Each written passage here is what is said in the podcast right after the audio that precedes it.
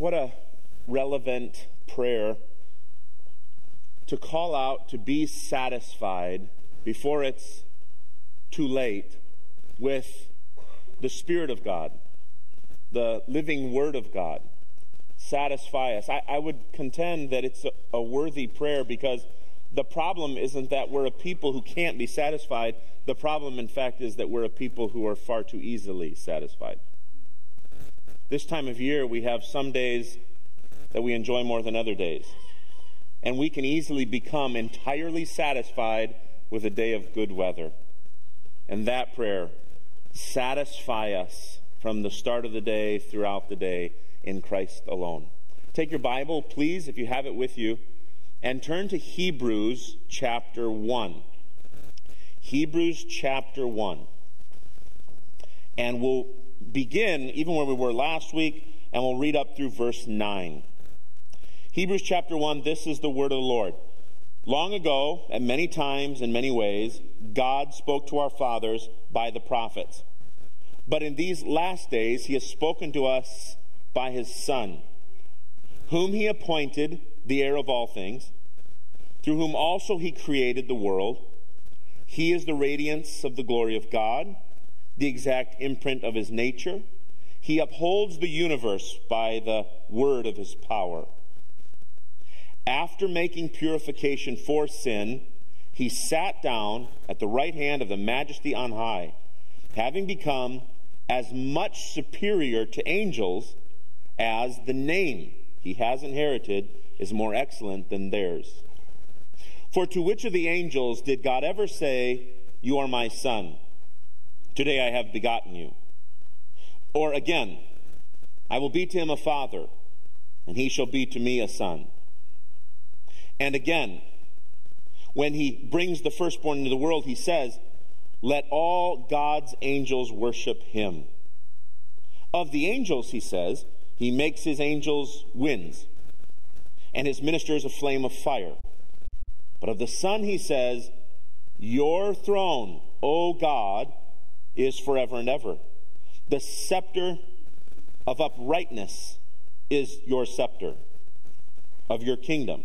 You have loved righteousness and hated wickedness. Therefore, God, your God, has anointed you with the oil of gladness beyond your companions. This is the word of the Lord. May he bless its reading. You can be seated. Children, you can be dismissed to Children's Church.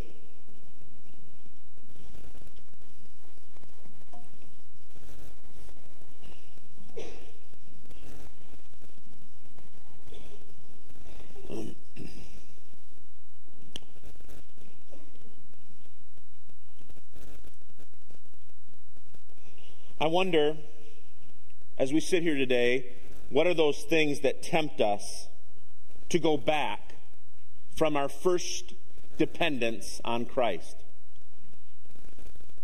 The, the Hebrew people had experienced some pretty impressive religious events. They had a, a plethora of interactions with prophets and with angels. Can, can you imagine having an interaction with an angel. Having an angel, a heavenly being, come to stand in front of you and communicate, give you a message of promise and hope, or maybe be the provision for your protection. They had experienced those things, and they were impressive, they were memorable, they seemed dependable. And so the Hebrew people seem to be tempted to maybe once again adore and depend on angels.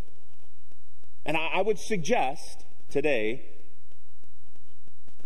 that the reason why sometimes we are vulnerable to depending on lesser things than Jesus is because of the way we feel need. What do you need? Today? What do you need this week? What do you need in parenting?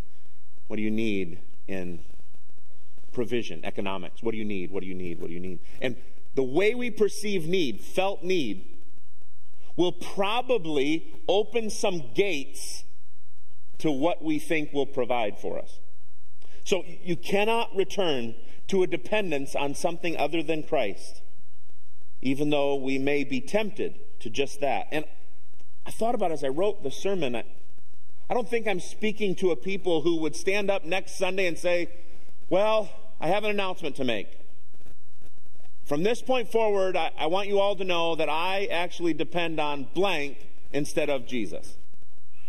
I don't, I don't think I'm guarding you from that literal betrayal of your testimony. But we all have a spoken theology and a lived theology. We all have what we confess we believe in, what we depend on. And then we, we all have what we act like we depend on. That's really what I want to provide is strength to depend not just in our big public confession, I trust Jesus, but Tuesday and Thursday and Saturday of this week, when things you hope in seem to be crumbling, will your joy testify? Stuff will come and go, but I trust in Jesus. That's the point. And the title I've given to this sermon is Angels and the Only Begotten Son. In our text, there's something that becomes undeniably relevant and true. The author of Hebrews has a deep burden to show the superiority of the new covenant over the old covenant, which means the superiority over of the gospel over the law, the superiority of the mediator of the new covenant, Jesus, over those old religious priests. His purpose for us is to persuade us not to fall back from Christ to things that are obsolete in religion. That warning becomes clear in Hebrews 3, and it reaches its most pungent warning statement in Hebrews 6. In fact, would you turn to Hebrews 6 and look at verse 4 with me? Hebrews 6, verse 4. It is impossible in the case of those who have been enlightened, who have tasted the heavenly gifts, and have shared in the Holy Spirit, have tasted the goodness of the Word of God and the power of the age to come, and then fall away, to be restored again to repentance. Since, in fact, what they are doing in their trusting and untrusting and trusting and untrusting, in fact, what they are doing is crucifying once again the Son of God to their own, own harm and holding him up to contempt. That's a powerful warning statement that we're headed toward, and it comes out of the burden from this author that we, who have come to the living word, not turn back. Not say, but there's some other things that I really think will provide for my felt need, but to see Christ only. Any hope or faith apart from Christ alone is really futile. It's pointless. Like, I don't, what, what are you hoping? You hope in your health? I'm, I really take care of myself. I eat a lot of greens. I'm not talking about me personally, but you might say, I really take care of myself. I eat a lot of greens. I I bike. I picked on bikers a few weeks ago. So you bikers, you're man, you're healthy people. That's great. And and you you you go see your doctor regularly. You're honest with your doctor when your doctor says, "You got anything that's alarming?" You don't go, "No," because you do, and you tell them. And so you have all these things, and you think, "I'm pretty healthy," or or "Wow, I've I've worked really hard and." I've invested some funds, and the places I've invested those funds are really just multiplying returns. And so I, I'm really, really comfortable financially. And whatever, whatever it is that you are hoping in, and you say, Yeah, Jesus too. I mean, I go to church on Sunday, but my week is endured because of these other things. I just want you to know that that's futile. And the author here gives us three reasons to understand why any of those other things would be futile. Because, first, the very name that Jesus Christ has is superior to everything else. The station that Jesus Christ holds is superior to everything else. And the reign and the rule of Christ is absolutely sovereign. That's my sermon this morning. I'm going to walk through those three points the name, the station, and the rule and reign as sovereign. Okay? Let me pray and then we'll walk through it. Father, I pray to you in uh, humble dependence. This text is so wonderful. There is in me a temptation to, to speak it with enough enthusiasm to communicate its wonder, and that would be totally deficient. So I pray to you in dependence, knowing that what we need now is illumination that comes out of your word as your spirit teaches us. Thank you for the promise, and thank you for the faithfulness to that promise. So that today, as we come to your word, shape us, not just to confess these things and, and to nod that Jesus is better, but to be equipped, to be taught, to obey everything commanded, and go out from here and function to the praise of your glory, confessing in our, in our daily life that Jesus is better. In Jesus' name, amen. Okay, verse 4 and 5, the author starts by saying, the very name of Christ testifies to you that he's better. In this case, he is better than angels. The argument is very straightforward. Jesus is superior to angels. Christ's supremacy is founded on what God called him Son of God. And to point that out from the Old Testament, to see the, the potential religious people who are reading this go, what's this newfangled Christianity all about, right? They're, that's their problem. And they're like, we have, we have angels and we have prophets and we have Moses and Aaron. And so that's the issue. So what does the author do? He says, well, let's go back and see what the ancient testimony says. And he takes us here to two places. So if you, if you would like, you can turn your Bible to Psalm 2, which I would recommend, and 2 Samuel 7. In Psalm 2, we read this I will tell of the decree. The Lord said to me, You are my son. Today I have begotten you. The author quotes this. Psalm 2 is what we call a messianic psalm, referring to from the text we see in Psalm 2 2, the anointed one. It's a messianic psalm. It's a psalm about the coming Messiah. The question that I have, and maybe you have, is when is Jesus endowed with the title begotten Son? Because see, the Messianic Psalm says, Today, in verse 7, I have begotten you. Which is a really relevant question to me. You remember last week I said, Boy, if you have any Jehovah's Witness neighbors, we would love to have them with us for this study to see this emphasis of Christ over every other created thing, including angels. So if Christ is some created thing before or at some other time than the angels, then how exactly is he superior? So when the text says, Today I have begotten you, we, we want to see the significance of what it means that he is the begotten. John 3.16. God loved the world so much so that he gave his one and only, or his one begotten Son.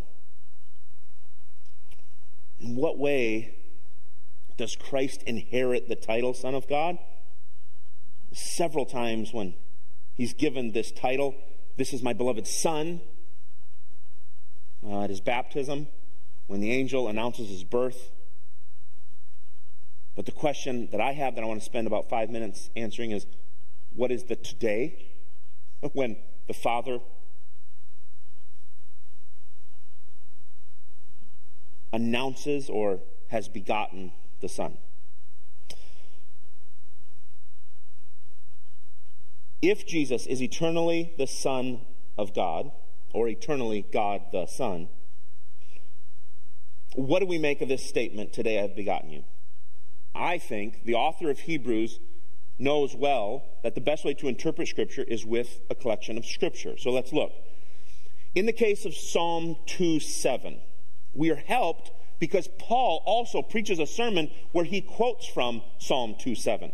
And he says this in Acts 13, preaching in Antioch. He says, We bring you good news that what God promised to the fathers, this he has fulfilled to us, their children, by raising Jesus. He's promised, and it's become obvious by raising Jesus. As also it is written in the second psalm You are my son, today I have begotten you. This explains that there's a significance to Christ's resurrection and the declaration of the Son. Paul builds on this in Romans 1 4, writing that Jesus was declared to be the Son of God in power according to the Spirit of holiness by his resurrection from the dead, Jesus Christ, our Lord. So, in quoting from Psalm 2, there are two cross references that tell us if you want to know when it became most obvious that he is the Son of God, he was announced to be the Son of God, look at the resurrection. James Montgomery Boice writes this The resurrection of Jesus Christ establishes for us the doctrine of our Lord's deity when he lived upon the earth, Jesus claimed to be equal with God and stated that God would raise him from the dead three days after his resurrection. The resurrection is God's seal of approval on Christ's claim to divinity. End quote. Jesus is announced to be the Son of God in power according to the Spirit of holiness by his resurrection from the dead. So, what do we do with Psalm 2 7? Today I call you son. What is the day? Here's my answer. The today, when Jesus is begotten of the Father, is the eternal, unchanging today of God's triune omnipresence. So ask God, what did you do yesterday? You mean eternity? I bestowed the name Son on Jesus. When? Yeah. That, that's my point. Let me read it again. The today, when Jesus is begotten of the Father, is the eternal, unchanging today of God's triune omnipresence. He is every when. He has proclaimed him to be the Son and proven that that announcement is valid at his resurrection. Now, the author of Hebrews goes on and cites now 2 Samuel 7. The second citation in our text comes from 2 Samuel 7. 2 Samuel 7 is a, a, narrative account of when David is in Jerusalem and he sees the ark coming in and he wants to, he wants to build for the ark, the, the, the symbol of God's presence with his people. He wants to build for the ark a great home. And so he goes to Nathan, the prophet. He says, I want to build a great temple for the ark. And Nathan says, That sounds smart. It does, doesn't it? It sounds smart. But then God says to Nathan, Wait, go back and tell David no. And that's what we quote from here. 2 Samuel chapter 7, I'm going to read 13 through 16. God says to David, You will have a son, and he will build a house for my name. I will establish the throne of his kingdom forever. I will be to him a father, he will be to me a son. That's nice, isn't it? I mean, being told you're going to have kids and grandkids, that's good. And they're and God's going to work with those kids and grandkids. That's that's great. What does that have to do with Hebrews 1? Well, we've got to keep reading. When he commits iniquity, I will discipline him with the rod of men, with stripes the Son of Men. My steadfast love will never depart from him. As I took it from Saul, whom I put away from before you, and your house, David, and your kingdom, your throne will exist forever. Your throne shall be established without an end. Okay, wow. Like, I'm glad to have kids and grandkids and that God's going to care about them, but wait, i have an everlasting throne through my family line? Well, what's that all about? Well, like most messianic prophecies, there's a near fulfillment and a greater fulfillment. And the near fulfillment is Solomon, and that's great. But obviously, Solomon ends, and his throne ends, but there is one of David who reigns without end. I will establish the throne of his kingdom forever. The point then is to which of the angels did God ever say these things? And the answer is none of them. Christ must be recognized by us in our truest conviction as better than even angels. The Hebrew people had experienced a lot at the hand of angels.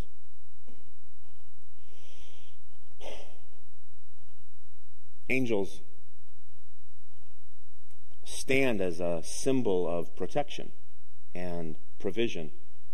Do you remember back in Exodus? Maybe not, and I, I won't ask you to raise your hand if you remember because I would be embarrassed how much we've forgotten about the book of Exodus. But do you remember in the book of Exodus, all the way back in the first part, when they're standing on the shore of the Red Sea, and the Bible says the pillar went out in front of them, but behind them there was an angel to protect them. So, just in our most recent study, we see eh, that one, and then there, there are two other references to an angel appearing to protect the people in their moment of great need. To do what was impressive, the stuff of legend. I always get a little nervous when I think, let me try to use an example of something heroic that you might have read or seen in cinema. Because as soon as I start thinking about, oh, that's a good example, I think I should not tell people about that movie. Or, oh, that sports figure, what a legend. Wait, don't bring him up. There's a lot of bad stuff there. But I'm going to do it anyway. So, one example I would have is uh, one of my daughters just loves just loves the, the documentary The Last Dance about the Chicago Bulls. Now, there's two versions of Last Dance you can watch. One of them is on TV, and it's okay to watch as long as you don't mind the beeping. The other version you can rent, and you should not watch it, okay? So, one of my daughters just loves this. She's, she's, just, she's just captivated every time. Like, wow, this is extraordinary heroism of legend. Imagine if that basketball player inspires such dependence and awe in us, imagine the way an angel who had stood between you and Pharaoh would kind of be respectable, admired, adored, worshiped. And so the author of Hebrews says, I know that your people have seen angelic power, but don't for a second assume that you should turn back to that, forsaking Christ. The angel had become synonymous with God's announcing provision, blessing the people and protecting them. When the people's faith began to fail, what did they do in Exodus?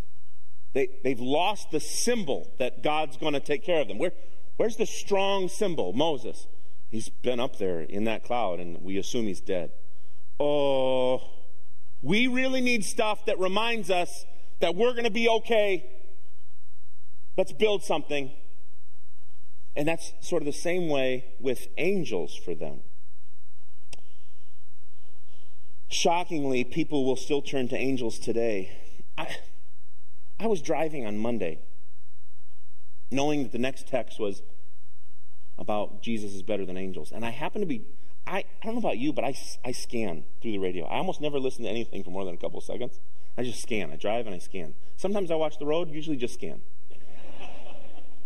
and I was scanning and I came across a religious conversation, which I, I learned later was uh, relevant radio. Some of you may have heard relevant radio in our area. And, and I, so I stopped. And I heard a story that is so helpful for this week's study. The teacher said, When I was in Catholic school, we would sit down at lunch, and the nun would say, Now make sure as you sit down that you leave room for your guardian angel. And he said, I think that that was their way of reminding us that angels exist. And he said, But I have grown up knowing that it is a good thing that angels are guarding us. And he said this, and I quote, I don't know about you, but I pray to my angel all the time. I need all the help I can get. End quote. And I would say to that fellow person, Jesus is better.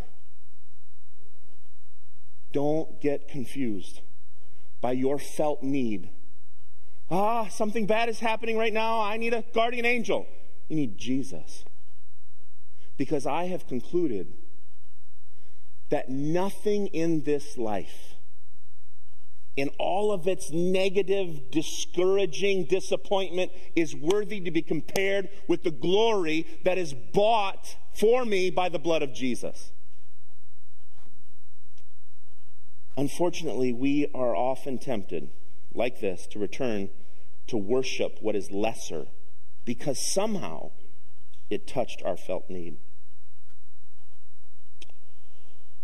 Who would you turn to for refuge when God has announced on Jesus, You are my Son, in whom I'm well pleased? And once and for all sealed that identity by raising him from the dead. Number one, he has a better name. Number two, he has a better station. Verses 6 and 7.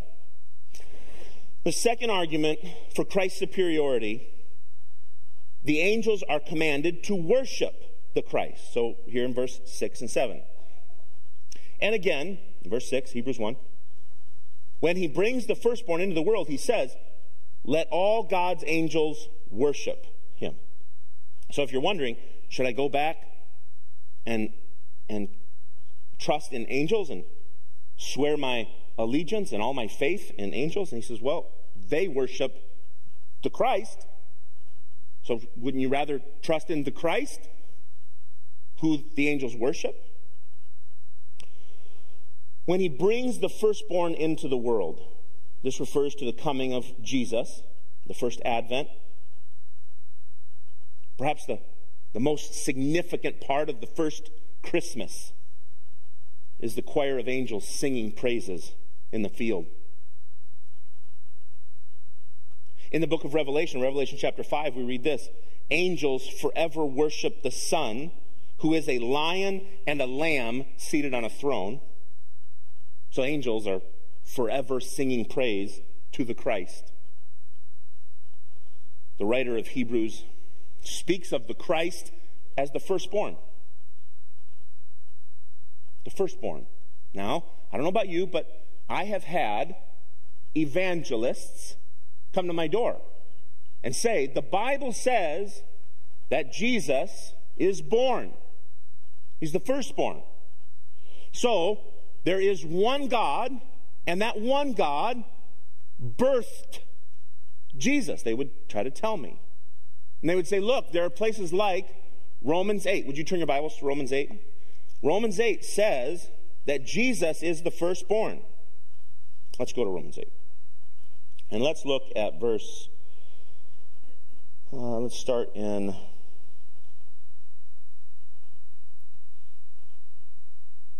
Let's start in 29.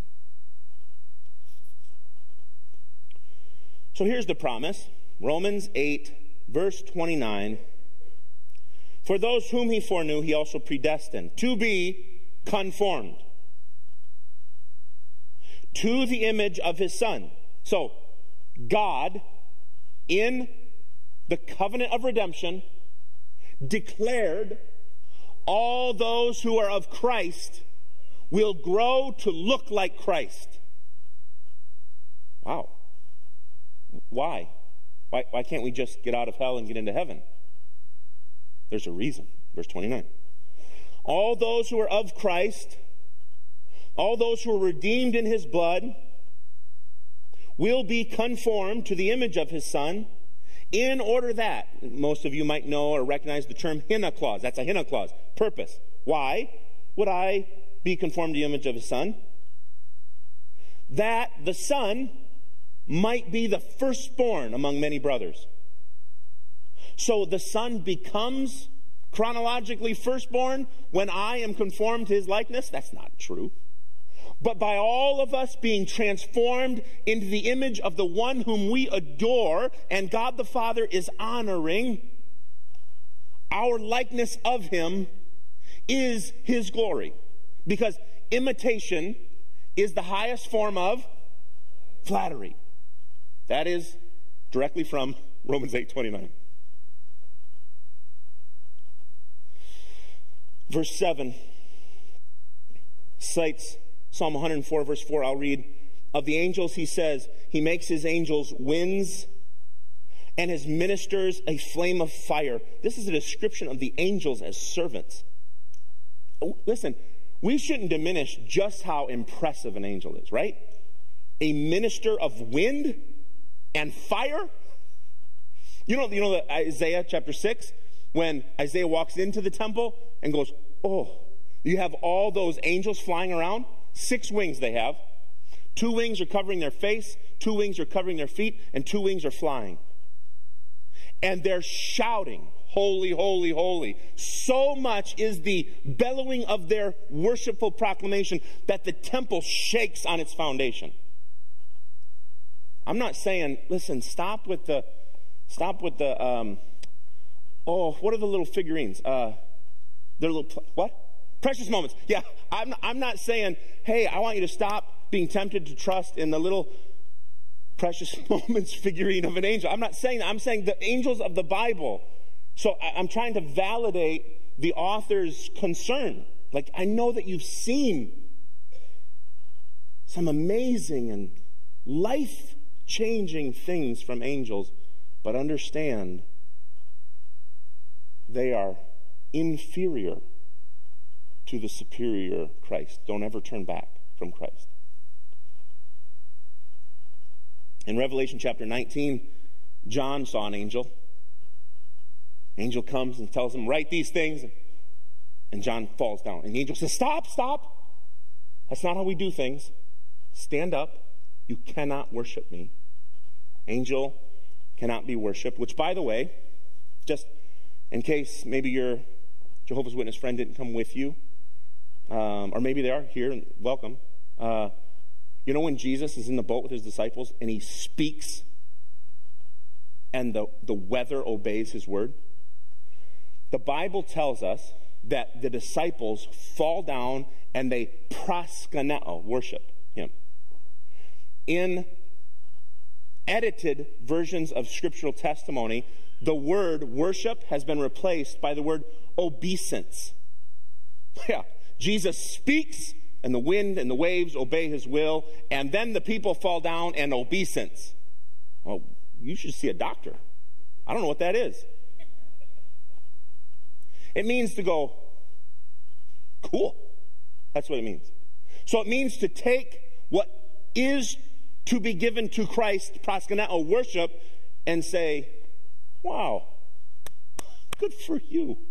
You spoke and the weather obeyed because you're trying to diminish who Christ is.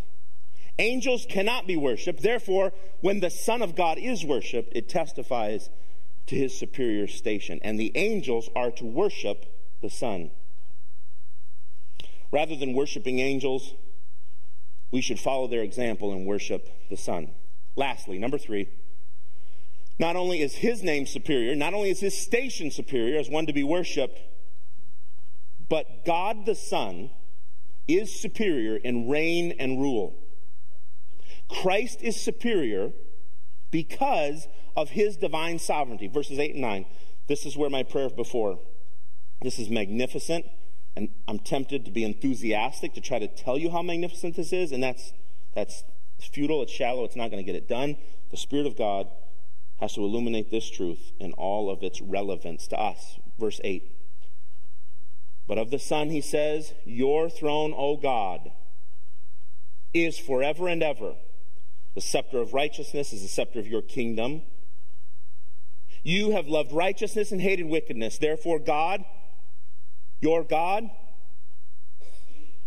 has anointed you with the oil of gladness beyond your companions. I have to move quickly.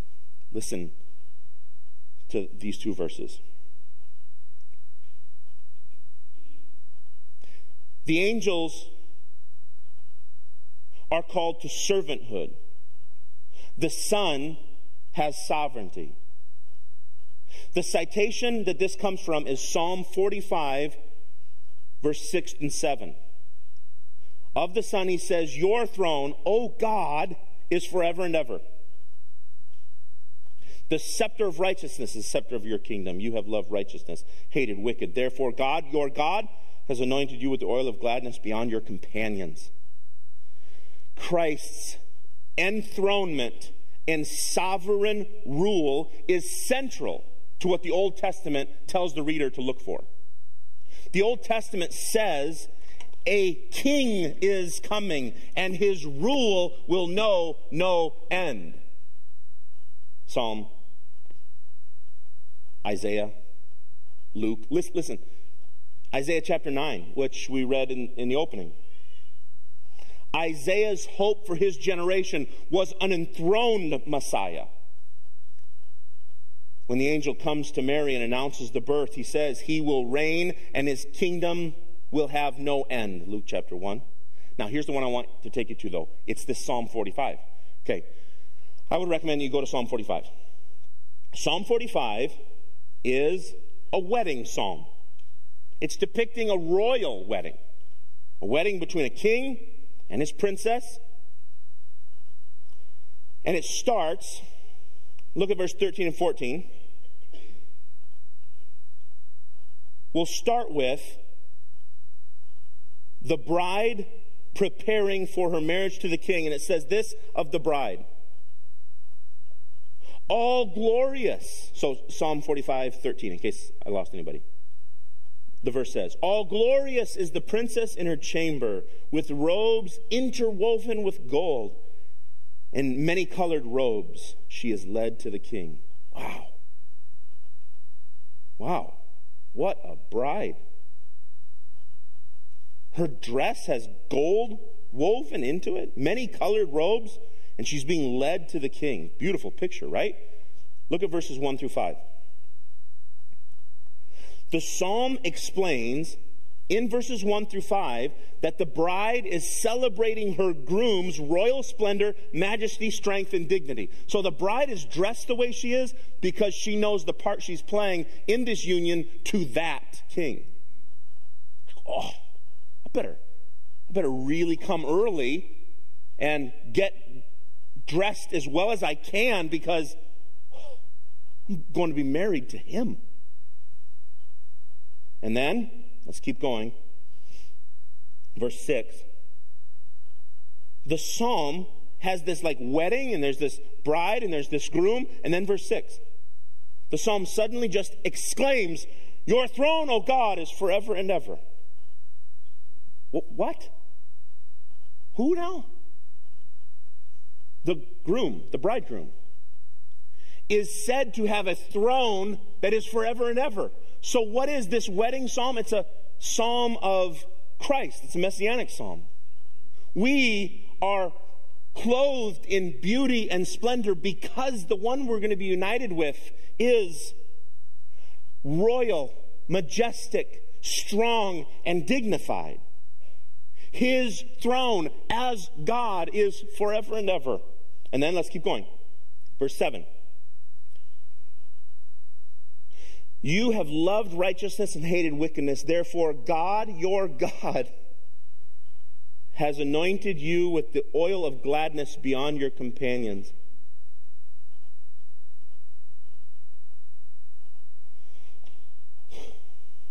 There's, it's hard to imagine a clearer reference to God the Son than someone referred to as God, your God, bestowed upon you this title. God, your God, has called you son. It, when I come to texts like Psalm 45, I think about Jesus after his resurrection. He's, he seems to be unrecognizable to his friends. And they walk with him on a road called the road to Emmaus. And they walk with him on a road, and they're in awe because he tells them how everything of the Old Testament pertained to Jesus Christ. And they're like, that wedding story in Psalm 45 was about the Messiah? Yeah, yeah. The, the tabernacle in the wilderness was about the Messiah. The garment of the high priest was about the Messiah. Yeah, all, all that. The garden, the serpent crusher, all that. And I, I come to Psalm 45 and I think, Your throne, O God, is forever and ever, a proclamation right in the middle of this beautiful wedding ceremony, saying, It is God, your God, who has anointed you. Not only does this text prove the importance of Old Testament prophecy about the Messiah, it also emphasizes the Trinity. It is stunningly asserting that Christ is the triune Messiah, the true Messiah, in whom righteousness will come to reign, is one with God Himself. And then listen to the character quality of the king being described in Psalm 45. The scepter of righteousness is the scepter of your kingdom. You have loved righteousness and hated wickedness. This is why Jesus is exalted. If there was contempt, if there was guilt found in him, if there was sin found in him, then there would be no resurrection, right?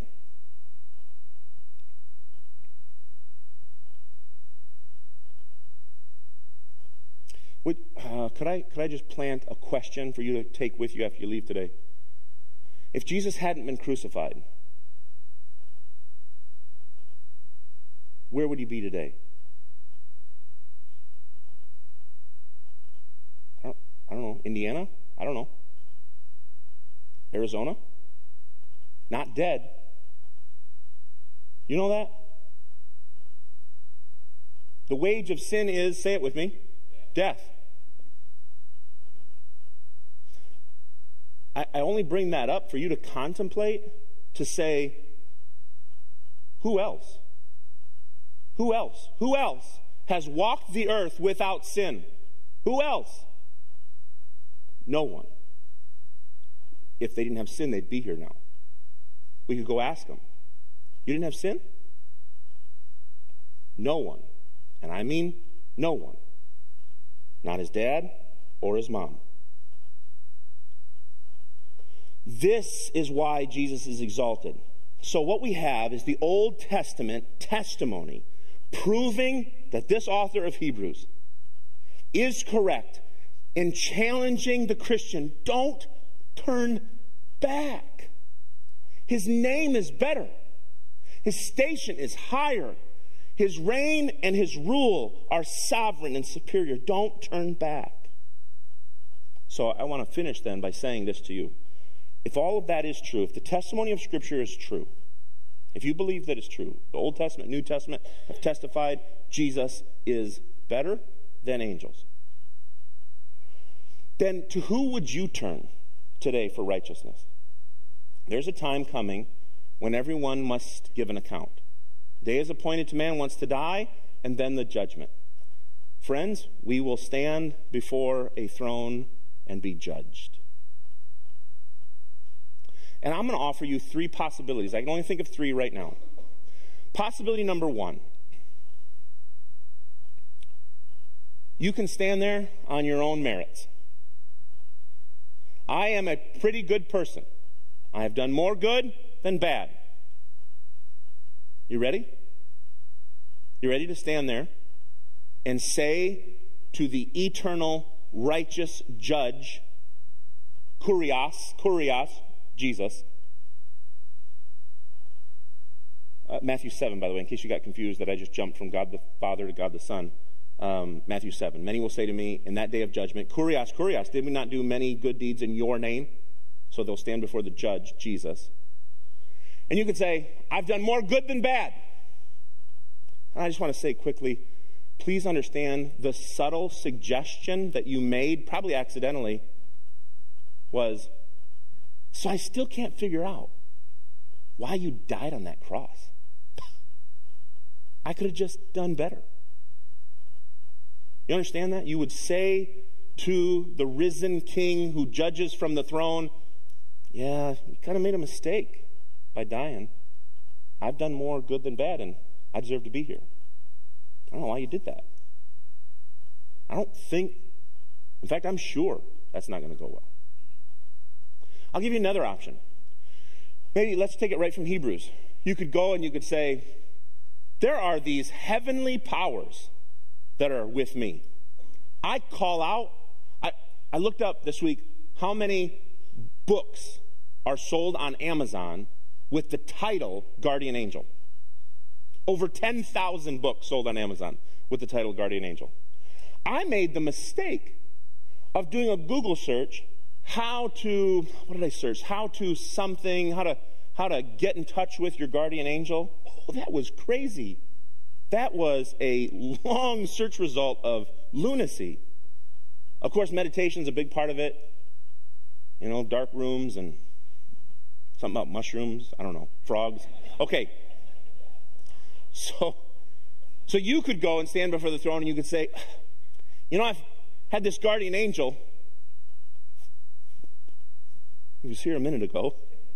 And you could say, I deserve to get in. I've, I've got this angel, and I've trusted in that angel. And every time I've had a need, I've called out to that angel. Every time something bad happens, I think, Come on, angel, get me out of this. So here I am, me and my angel. You could do that, Hebrews 1 5 through 9. Or you could go and say, only reason I get in is you. The only reason I pass judgment is you in my place on the cross, conquering my death, raising from the dead, once and for all seated with the Father. You, your righteousness being my righteousness, my sin being on you. You're the only way. That's the point. Say, Your name is better. Your station to be worshiped is better. Your rule and reign is sovereign and without end. You're the only reason. We cannot return to a dependence on something other than Christ. In word or in deed, friends, in word or in deed. It's one thing to acknowledge Christ's greatness and worthiness. It's another thing altogether to come to Him as your confident conclusion of salvation. Would you turn with me one more time to a text from Galatians? Galatians chapter 3. It is one thing to say with me this morning, yeah, Jesus is better. It's another thing altogether to come to him as a confident conclusion. Remember last week, the title from verses 1 through 4 is The Final Word of God. Like, if, if you want to know the whole plan of salvation, there is one punctuating word Jesus is the final word of God. That's what I want to read for you from Galatians chapter 3, verse 1 through 3. O foolish Galatians, who has bewitched you? It was before your eyes that Jesus Christ was publicly portrayed, uh, portrayed and crucified. Let me ask you only this Did you receive the Spirit by works of the law or by the hearing with faith? Are you then so foolish that having begun by the Spirit, a heartfelt, confident conclusion, Jesus is my hope in life and death, have you begun by the Spirit, and now do you think you're surviving by the flesh?